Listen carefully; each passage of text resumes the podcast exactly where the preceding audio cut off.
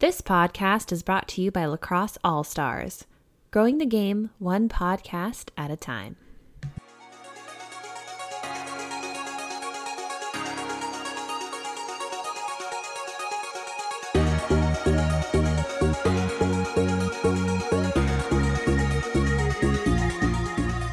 Hello, hello, and welcome back to another episode of Outside the Eight.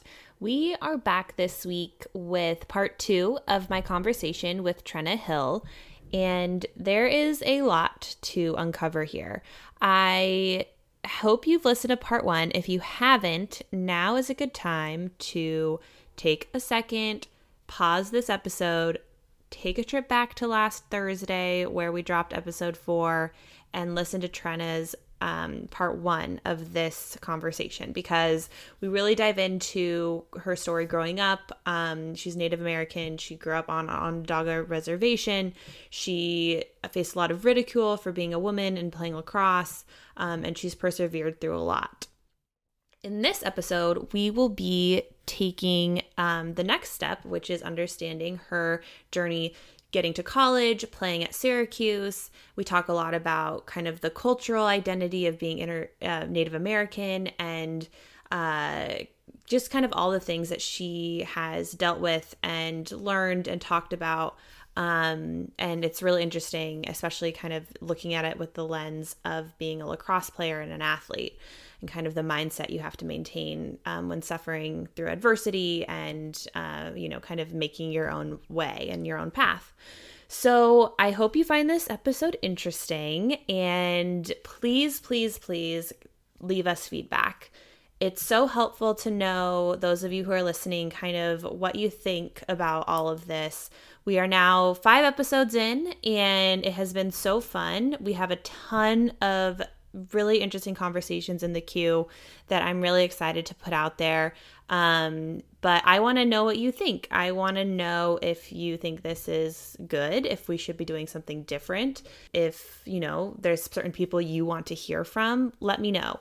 You can do this by emailing me at Cassie at laxallstars.com. That's C A S S I E at laxallstars.com.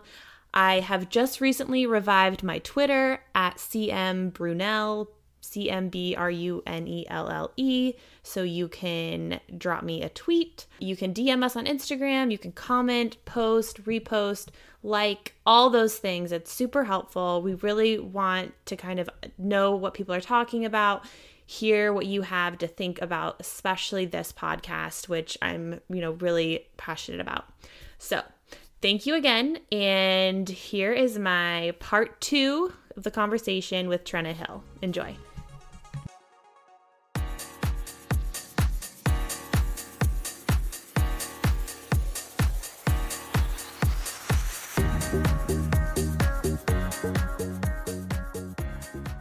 So let's talk about um, your experience at Syracuse. Uh-huh. Um, what?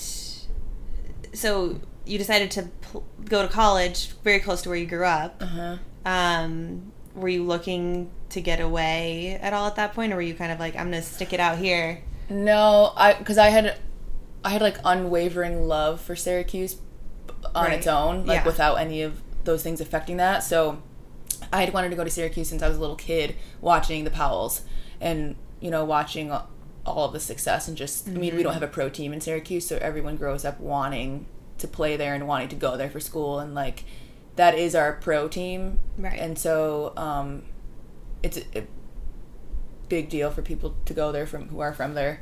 And um so i had i i knew it was i mean it was my first choice since i was like second grade or whatever. So um when i was being recruited by lisa miller before she went to harvard um that was really like a big that was a big thing. And um think that was in ninth grade, mm-hmm. and so that was um, a big deal for like my parents and me, yeah. and we were really excited to um, for it to kind of become like feel real and like a reality that I was like going to play in college and that like it was going to work out and like I was going to see the next phase yeah. of this. So that was exciting. Um, I liked the thought of being close to my family so that they could see my games, even if it was only right like my grandparents and my parents that were gonna come. But um, definitely a big deal, and for the community as well. I was local. Um, people knew this story, kind of yeah. who grew up around me and things, and that they knew what was happening. So for them to be able to see me, right, like making it was was a big deal. Right. To be able to me on the local large stage, and Syracuse was rising as a team. Um, those were like the climbing years of like becoming good, and then when Lisa Miller left and Gary Gait came in, that was like another big deal for the sport for like this celeb yeah. to be coaching, coaching locally and so that increased i think the interest too of like people wanting to go there and so that happened maybe the year or two years before i got there i think so he had been there for a little bit um, a year or two before i was a freshman and then um, yeah, it meant a lot to me to be able to stay home. And they had a good native student population there, so I it was important to me to go to school with other native people. Whereas if I went to I don't know Northwestern or UMass yeah. or some of the Cornell, like the other places I was looking at, then um, I likely You'd wouldn't have, have been right. I would have, and I wouldn't have been. I've been home, and I wanted to keep going to Longhouse, and like my culture was close to me, and you know, it's not like um, a white person going to a new school in a new city and being able to find a church, yeah, a new church to go to, right? Like we as Native people don't have that. Like which is typically why we don't move. We, we're kind of um, gridlocked a little bit to where our culture physically lives. Yeah, and so um, that was a big deal to me too to be able to stay.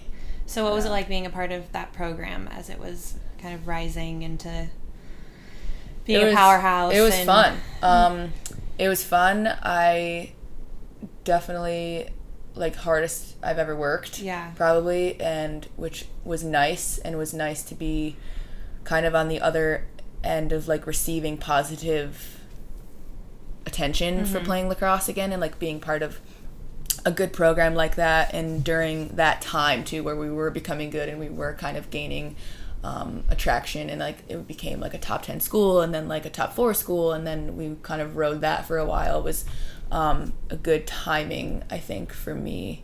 And um, I was in, I think my class was the first class that Gary recruited on his own because he had inherited mm. like the recruits from right. Lisa before she left, right? People who already had been committed. So by the time my year came, I was his first incoming class that he picked. So that was cool to be like part of that, like that inaugural type yeah. of season. Um, and that was really nice. And then, um, it w- I mean, it was fun. Like there was no one from my community that came, but by then, in by the time I went to college, I had already played in a World Cup with other Native people. So like my my female Native lacrosse network and sisters, right? Like mm-hmm. they always came, and they were really excited that like you know one of us or a you know a handful of us like we're going on to play at the D1 level. Yeah. And I think another person went to Limestone, which was a big deal because it's far. And um, native students in general, like the trending, like the native representation in higher education is less than 0.1%. Wow. So that is a big deal when someone like goes and like graduates and everything, but it's also a contributing factor that they typically stay um, near where nations are, where they can like easily be there with another native community yeah. and they're not like isolated and things because as you know too there's not really a lot of native services in part of the you know schools or institutions um, like multicultural office or diversity things like even within that people of color community like natives are still very the, underrepresented yeah. still like the less than 0.1% so it's still a grind even though you're you know seemingly in a good place but that was important to me to be able to um, be representative at syracuse awesome. definitely contributing to my decision a lot yeah and then you just finished up your master's mm-hmm. at syracuse um, for higher education mm-hmm. is that part of why like because you want to keep like mm-hmm. kind of tell me more about yeah. how you yeah so i um I had really great times in college and then I, like really bad, right? Like everyone else. And um, definitely didn't connect with my team all the time in ways. I mean, it was nice to be um, on campus with other Native students and in classes with other Native students, but they still weren't lacrosse players. And then if I was with lacrosse players, yeah. I was still the only Native person. So I was again like in that conflicted space, yeah. right? Always in between. And so um, didn't always connect with my teammates, didn't always um, I, I don't know. I don't want to say like outcasted myself, but like sometimes I just wanted to be with other Native people. Yeah. And, and so I wasn't always like in the in in crowd, right. and then um, yeah, I, I kind of floated. I kind of like did my own thing a lot um, in college. Again, like on a social scene level. Yeah. Definitely, but um, I mean that's not to say that I didn't make great relationships and have a great time and like loved every team I was a part of in college and each one was different and like awesome, but um, definitely connected more and like felt more part of the team across different years mm-hmm. and things. And um, other times I felt really disconnected. Um, and I think that in like the coaching staff, like didn't always do a great job of incorporating everyone's kind of identities. That kind yeah. of, I think they kind of assumed. I that, think that's easily gets lost. Yes, very much so. And you're kind of like uh, like one dimensional. Like yeah. you're just you know you're just a lacrosse player and like not all these other things are going on and like um, your representation on campus and in the classroom you know yeah. is different from me you know e- to even yours like yeah. so um, I think that really promoted me without me even knowing it that you know preparing me for a, a career in higher ed to be able to um, help student athletes kind of navigate those experiences and navigate all of their identities at once like what's intersecting in different spaces mm-hmm. and how to create space for like all of your intersecting identities and how does that relate to like your teammates and how does that relate to what happens on the field what happens at practice your relationship with your coaches mm-hmm. like your your grades like things that are happening with your professors maybe they're not you know aligning with you on some kind of so like taking that route of like conflict management and being able to manage that um, throughout college is I think something that needs to be highlighted more, especially oh, for yeah. students of color. I think uh, the identity piece when it comes to being an athlete in college and then trying to like you go like coming out of high school you go in you know and you're like oh i'm gonna play lacrosse. I'm going to play this sport, and mm-hmm. it, then it completely encompasses you and right. it becomes who you are. Mm-hmm. Um, I felt that way. I I played two years, and then I I didn't play my other two years, and I feel like I had two completely different identities mm-hmm. in those time frames. Yeah. Um, and I know you know I have friends that played all four years, and and you come out and you're kind of like. Uh, I'm not just this. I have other right interests and I have other parts of me right. that I haven't even explored, mm-hmm. which can be really great. And like you know, post college, like you're kind of trying to figure this out, but um, can also be really scary. Yeah. Too. Definitely. And you probably have a very interesting perspective just with all the intersections of life that you've mm-hmm. dealt with up mm-hmm. to that mm-hmm. point. um, that for you to be able to hopefully help others kind of explore that earlier. Right. Um, like someone like Cass, who's halfway. Th- no, you're going to senior year. Yeah. So who's about to experience the identity crisis exactly. of yeah. uh, leaving your college career? exactly. Yeah. But that's why you're out in California experiencing something different. Unbelievable. Yeah. yeah. Um, that's really cool and important. So you were mentioning needing to be near kind of other native people and, mm-hmm. and being far from home is you know not super um, common. Mm-hmm. Um, but now you're here in LA, mm-hmm. so what what's kind of brought you out here, and I, how are you staying connected? I think that I was able. I don't want to say to shed those identities because I still, you know, I'm very much like in my nativeness, yeah. but um, I think I was able to shed a lot of those narratives that I think keep native people in one place. Mm-hmm. Um, it's kind of like the crab bucket analogy of like there's there's a lot of lateral oppression that goes on in nation in native nations and things and if one person succeeds it's like no like bring them down mm. at least that's been my own experience and um, the experiences of some others who I've talked to and things but um, I think I've been able to unlearn that restricting narrative of having to be close and if in if you're if you're off doing other things and you know you're not on creator's path and that you're not listening to your mission and you're not you know doing all these things and i think i was able to um like with that own identity crisis right when when yeah. every college athlete leaves their team and leaves their sport um I think I gained that and I and now those identities are able to coexist with each other, which is why I was able to move and be fine yeah. and like be self-sustaining. And as long as you like know who you are, know where you come from and know your language and practicing your ceremonies and doing things that are keeping you close to your spiritual side and things like then you're able to kind of take that with you wherever you go. And it doesn't have to be always a physical um, relationship all the time. So i think that is why i was able to successfully leave. Yeah. And I was feeling stagnant in Syracuse. I mean, I grew up there, went to school there, got a master's there. I was just feeling like that I've outgrown it a little. And so um, I was definitely hungry for a new place and like to be able to bring that, all that I've known and all of my experiences to somewhere else. And, um, and then I landed here. Yeah, in beautiful, sunny Los Angeles. Yeah, not hard. not hard to stay here. no, it, it's it's definitely a good place to be. Um, so when you're coaching and you're you know talking to young girls about all of this, do you share these that part of your story? Um, you... sometimes I do. I also yeah. don't want it to only be.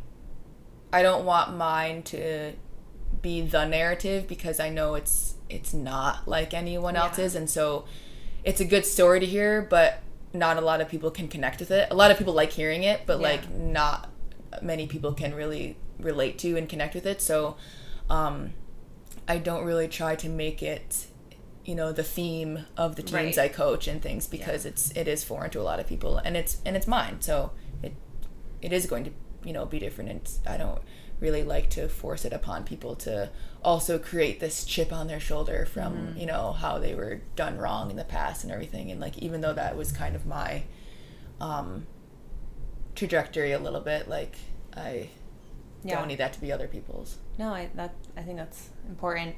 Um, so the sport's changed a lot. There's mm-hmm. been a lot of good things happening. Um, what do you kind of want to see for women's lacrosse in, in the next few years? Mm. And mm. if possible, would anything change on the native side? Um, I think that is where my answer mm. probably lives. so it's it's a it's a really exciting time to, to play women's lacrosse yeah. and to be a college aged female in this age of where lacrosse is. It's yeah. so fun. It's so much fun to play and to watch, and we don't need to really um, do as much work like convincing people and right. persuading people to come to our games now like it used to like take work to like please come to our games yeah. but now it's more of a fun sport to watch and to play and um, it's more spectator friendly i think and things so it, i'm so happy with like the very much needed and like appropriate changes to make it faster and um, more aggressive and like scoring more goals and just like opportunity to be more creative and things mm-hmm. like that i love that i think that's great for the sport um, in terms of the native side of sports, um, definitely would like to see more native youth pursuing college, and I was which is a trend I think is happening. Um, women, like obviously girls playing lacrosse, that's kind of like my mission mm-hmm. to um, promote girls in sports. Um, not not only native people, but just girls. I think in general need um, a bigger push for that, and um, but particularly yeah for native people i think and i think that native people i would like to see more unified in the lateral oppression particularly in lacrosse. Like i think that of all the things of all of the things that native people have to overcome in the us especially during this climate of social change that's happening and that we're undergoing i think that to be able to, to pick lacrosse to be fighting about like that really like yeah. that is that's, that's, the fight you're yeah. gonna fight is against is laterally playing for women playing lacrosse like yeah. we have a lot of bigger issues issues address, than absolutely. than women playing lacrosse right like a part of me is just like it is 2018 like women need some empowering voices in the native culture i think and i hope to see that um, evolve at least while still being able to sure up- uphold you know traditions that are important and pillars of our culture that are important and you know not necessarily to to break those but but be able to coexist right? To be able to coexist in a, in a time where women can you know pick up a lacrosse stick yeah. and you know have this empowering experience with other native and like with other native people and other native women. And i think that is ultimately going to make our nations much stronger and being able to be more unified against um, some external forces that are trying to keep us you know the 1492 indian. Yeah wow. Yeah. That's awesome. And so i think that I, I'd, I'd really like to see particularly um, so f- for the world cup right? So we have iroquois nationals f- are the men's and yeah. they're completely like celebrities a mm-hmm. little bit mm-hmm. within but then you know the girls side within and looks outside it's like globo gym and average joe's like it is a harsh and just like ugly yeah. mess so we're not even able to operate under the same name. So Iroquois Nationals is the boys, but for girls we've had to say Team Haudenosaunee, which I think now has turned into Haudenosaunee Nationals.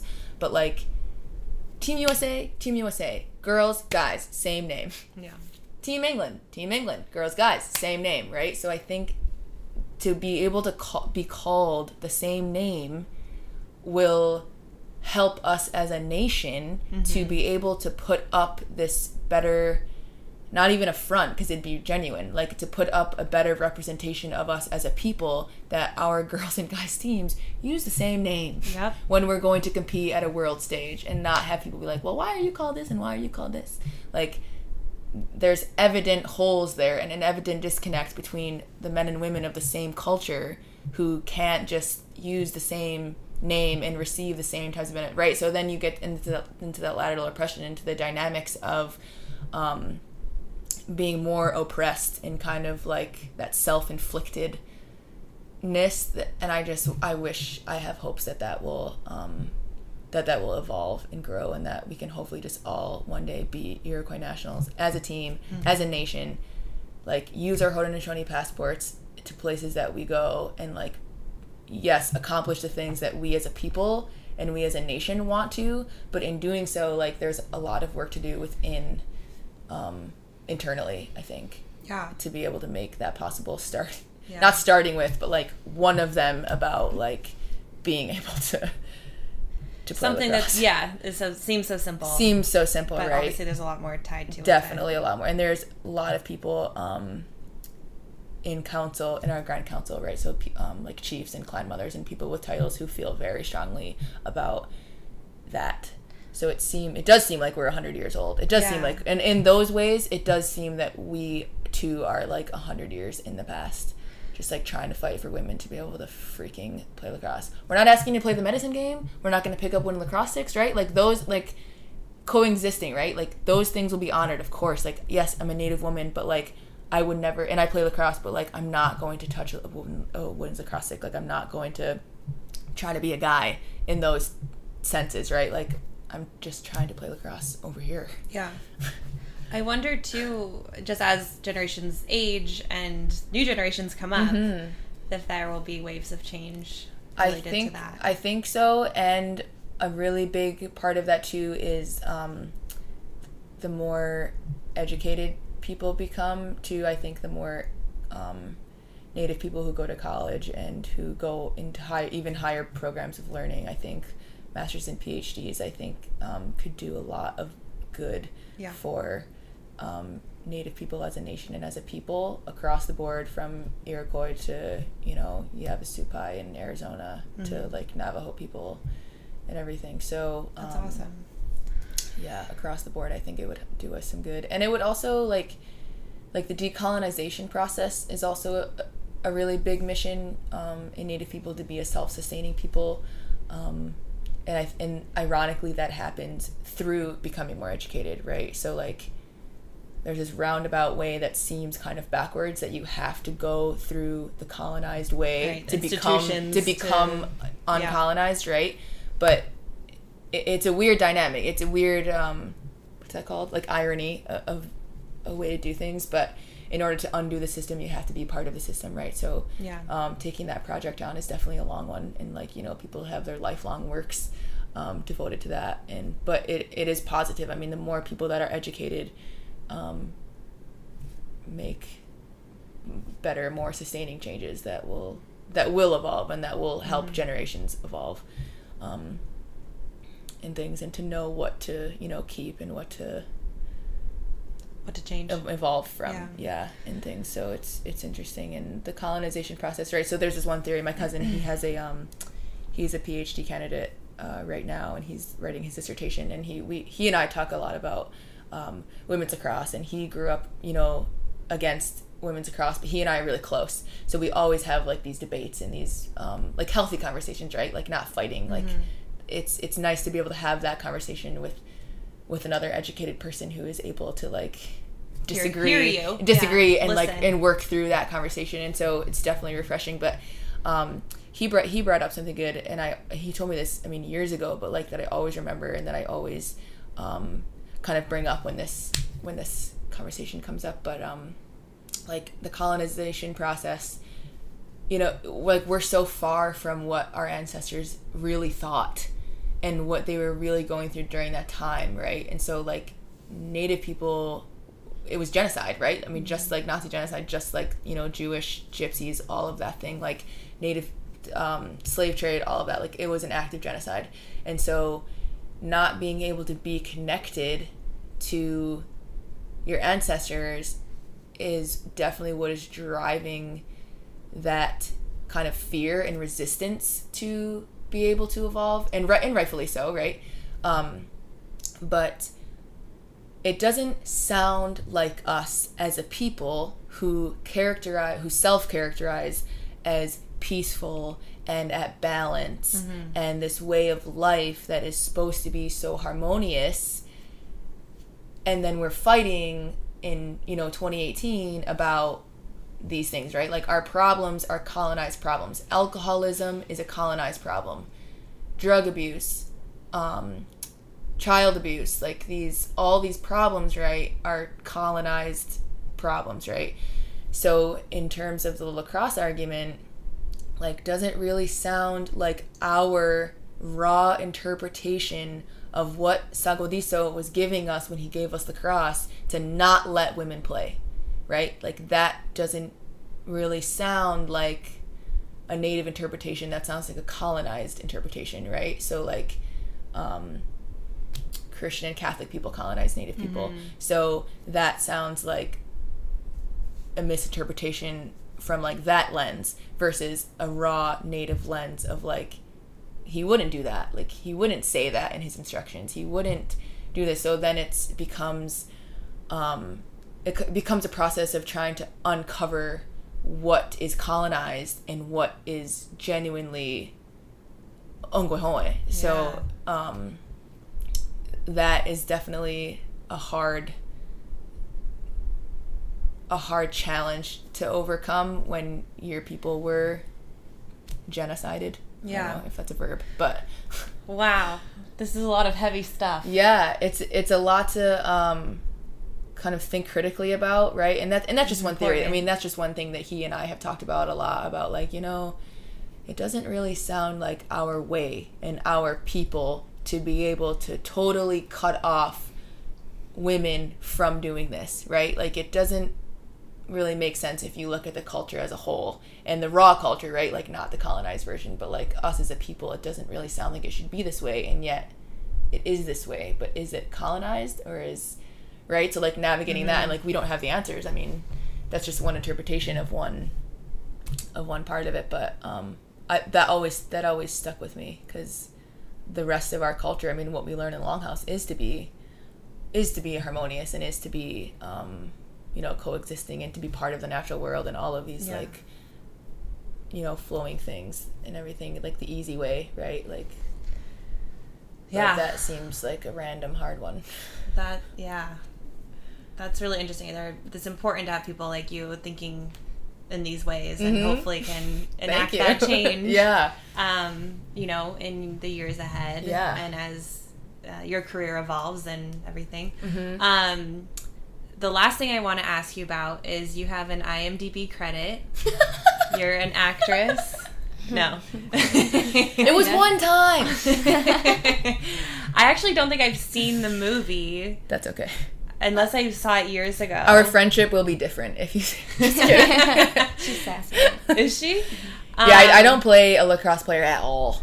So this is the movie Crooked Arrows. Crooked Arrows, yeah.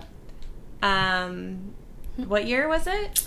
Came out in 2012, May 2012. Okay, it was released. And did they shoot it at? What? They shot it in Boston, uh, Danvers, just north of Boston, Massachusetts. Okay. And they wanted Native people. They wanted raw Native people, yeah. So the casting people, um, Boston casting and Sports Studio casting, came to our res. Um, they were gonna make this movie about lacrosse, yeah. like the first um, full length feature film about lacrosse with yeah. a plot and everything. And so it came to our res. It was this huge deal. I was coaching lacrosse camp at the time. I I was the summer before my junior year yeah, yeah, summer before junior year after 2011 season, and um, I was coaching lacrosse camp um, up at Cuse and heard that um, the people were in town and that they were searching, seeking for raw native people, right? Not the Taylor Lautner native people, real native people. Uh, and so. He's not native? Um, I think he, I don't know I don't think so. Question for the writers. But I do want to watch Twilight now. Oh my god. um, he was in it too, though. Gil Birmingham was in it. Yeah. The dad, who is native and who and who um, does things for you know. Was native, it um, an accurate depiction things. of things? Um, was it cheesy? It was super cheesy, but a- accurate nonetheless. I mean, yeah, we used. Yeah. Uh, the the nation referred to was Sunaquot, which isn't a real nation, but we used we yeah we spoke Onondaga in oh cool in the movie because that's the language that we all knew. So yeah, so sports studio casting came to Onondaga and um, in search of real native people and native lacrosse players. So they didn't want to train people how to play lacrosse. They wanted mm-hmm. people. I, I didn't want to go. I was not interested at all in yeah. in being in a movie and um, had no interest really. I was content with coaching camp and doing my thing. And uh, my brothers are really excited though. Both my brothers were super like, Jenna, you have to come down here. And I was, I was like, no, I'm not going. And so I didn't go. And then the very last day, um, I got out of camp and I was actually headed out to Buffalo for a concert.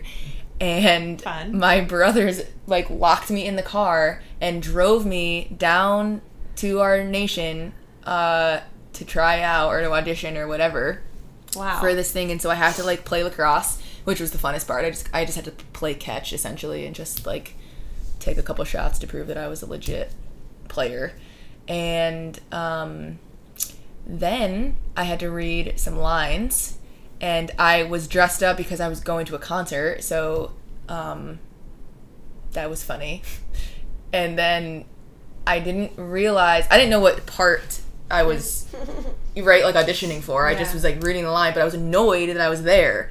And I was like being sassy because I was pissed at my brothers for dragging me down there and ruining my plans. And so I was like reading off the thing and being like sassy and like huffy puffing and being like, okay, are we done?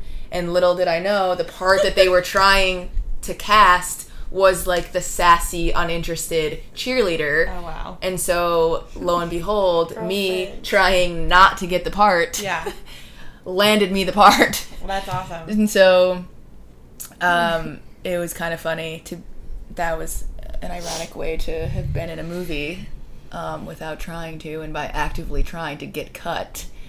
Uh, actually resulted in the opposite. Which is funny because, like, out here, people would kill for that. Right, and the, and there was a, like I don't want this. There was a lot of girls too who were extras, right, for like the people who were my cheerleading posse uh-huh. people, like the other cheerleaders, who were really trying to, who had auditioned for my part and who were really wanting it, and I was like goofing around, and they were like, "You need to take this seriously," and I was like, "I actually don't care about this," but and they you know are really trying to like be like seen on camera and like you know of, of course we're trying to like um, you know pave their own careers and everything and i yeah. i did what i could to connect them to the people who i who I knew and um, who I had access to as a um, as a speaking part, and who they didn't have access to as a um, extra. But um, definitely cool. I had a really nice surprise once we were on set. Um, my best friend Brittany, who is um, like a model and was into all of that more than me.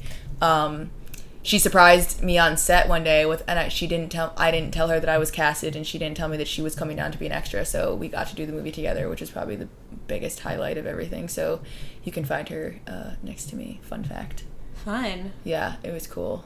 That's awesome. All right, we got to wrap this up. We've, we've gone, we've gone overtime. Oh, really? We've gone an hour. Oh, good. That's good. Solid.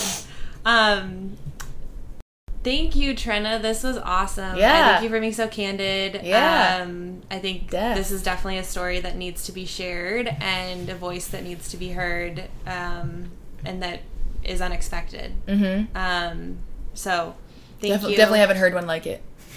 Yeah, for sure. Um, so thank you. Thanks for having me. Chief Wanahaka Chief of All right, we got it back to our lazy Sunday.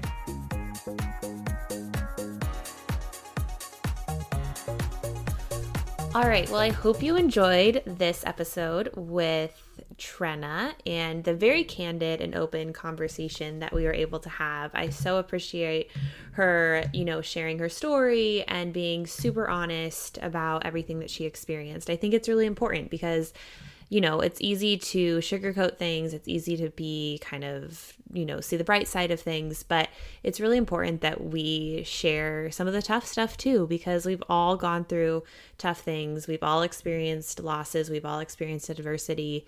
And, you know, her lens and her perspective is a different. Um, and unique to her, and having the ability to share that with others and those that she's coached and um, played with, I think just helps us all understand each other a little bit better. So, diving into a little bit of a fact check here. Um, first of all, Trenna talks about her experience at Syracuse and uh, playing for Gary Gait. So, I just wanted to give a brief kind of rundown of that program. Women's lacrosse in Syracuse uh, started in 1998 and Lisa Miller was the head coach that entire time until Gary Gait took over in 2007. So when Gary Gait came on board, and if you don't know who he is, um, he is a legend of the men's game. He played at Syracuse as well. He has just had a long standing career in lacrosse. He's probably one of the best known names in lacrosse. Like Trenna mentioned, he was a bit of a local celebrity as well. He played at Syracuse, winning three national championships. He went on to have a career with the NLL and the MLL.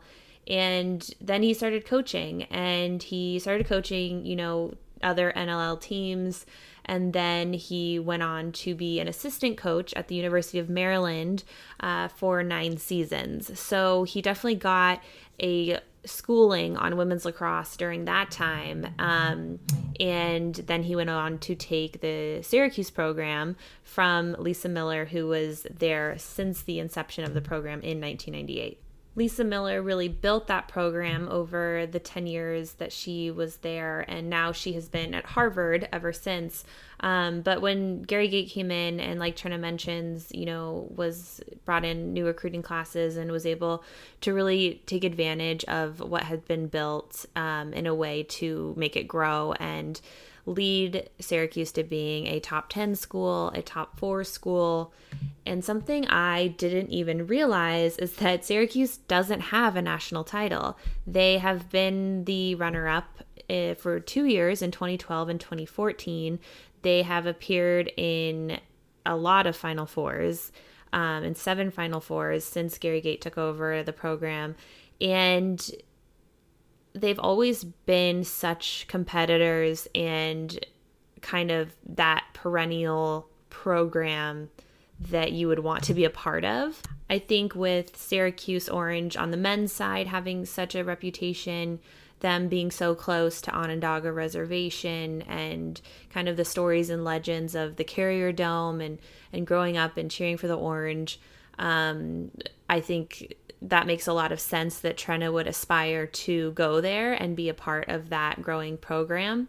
So I appreciate her candidness about her experience there. And I think that, you know, there's a lot to be learned from everyone that has been a part of a program, um, especially a program that was on the rise and, and seeking a lot of success during that time aside from the lacrosse uh, experience that Trena has, she also talks a lot about the cultural identity and cultural idealisms that she has learned and become accustomed to being Native American.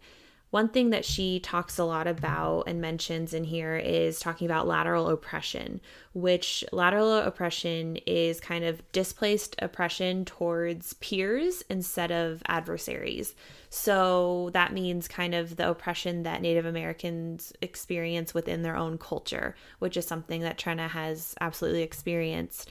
Um, and it's often a result of being colonized because you know you've had these people come in and recreate your society and now things and problems are coming up and so there's going to be a lot of uh, issues between people that is a very basic way of saying it in my understanding but i think it's an important under, uh, important thing to note because this is an experience that many people have in their lives. This is a, an issue within Native American culture across across the country um, and being able to kind of take a step back and understand what other cultures and people are going through is important and um, an important way for us to kind of understand others' experiences.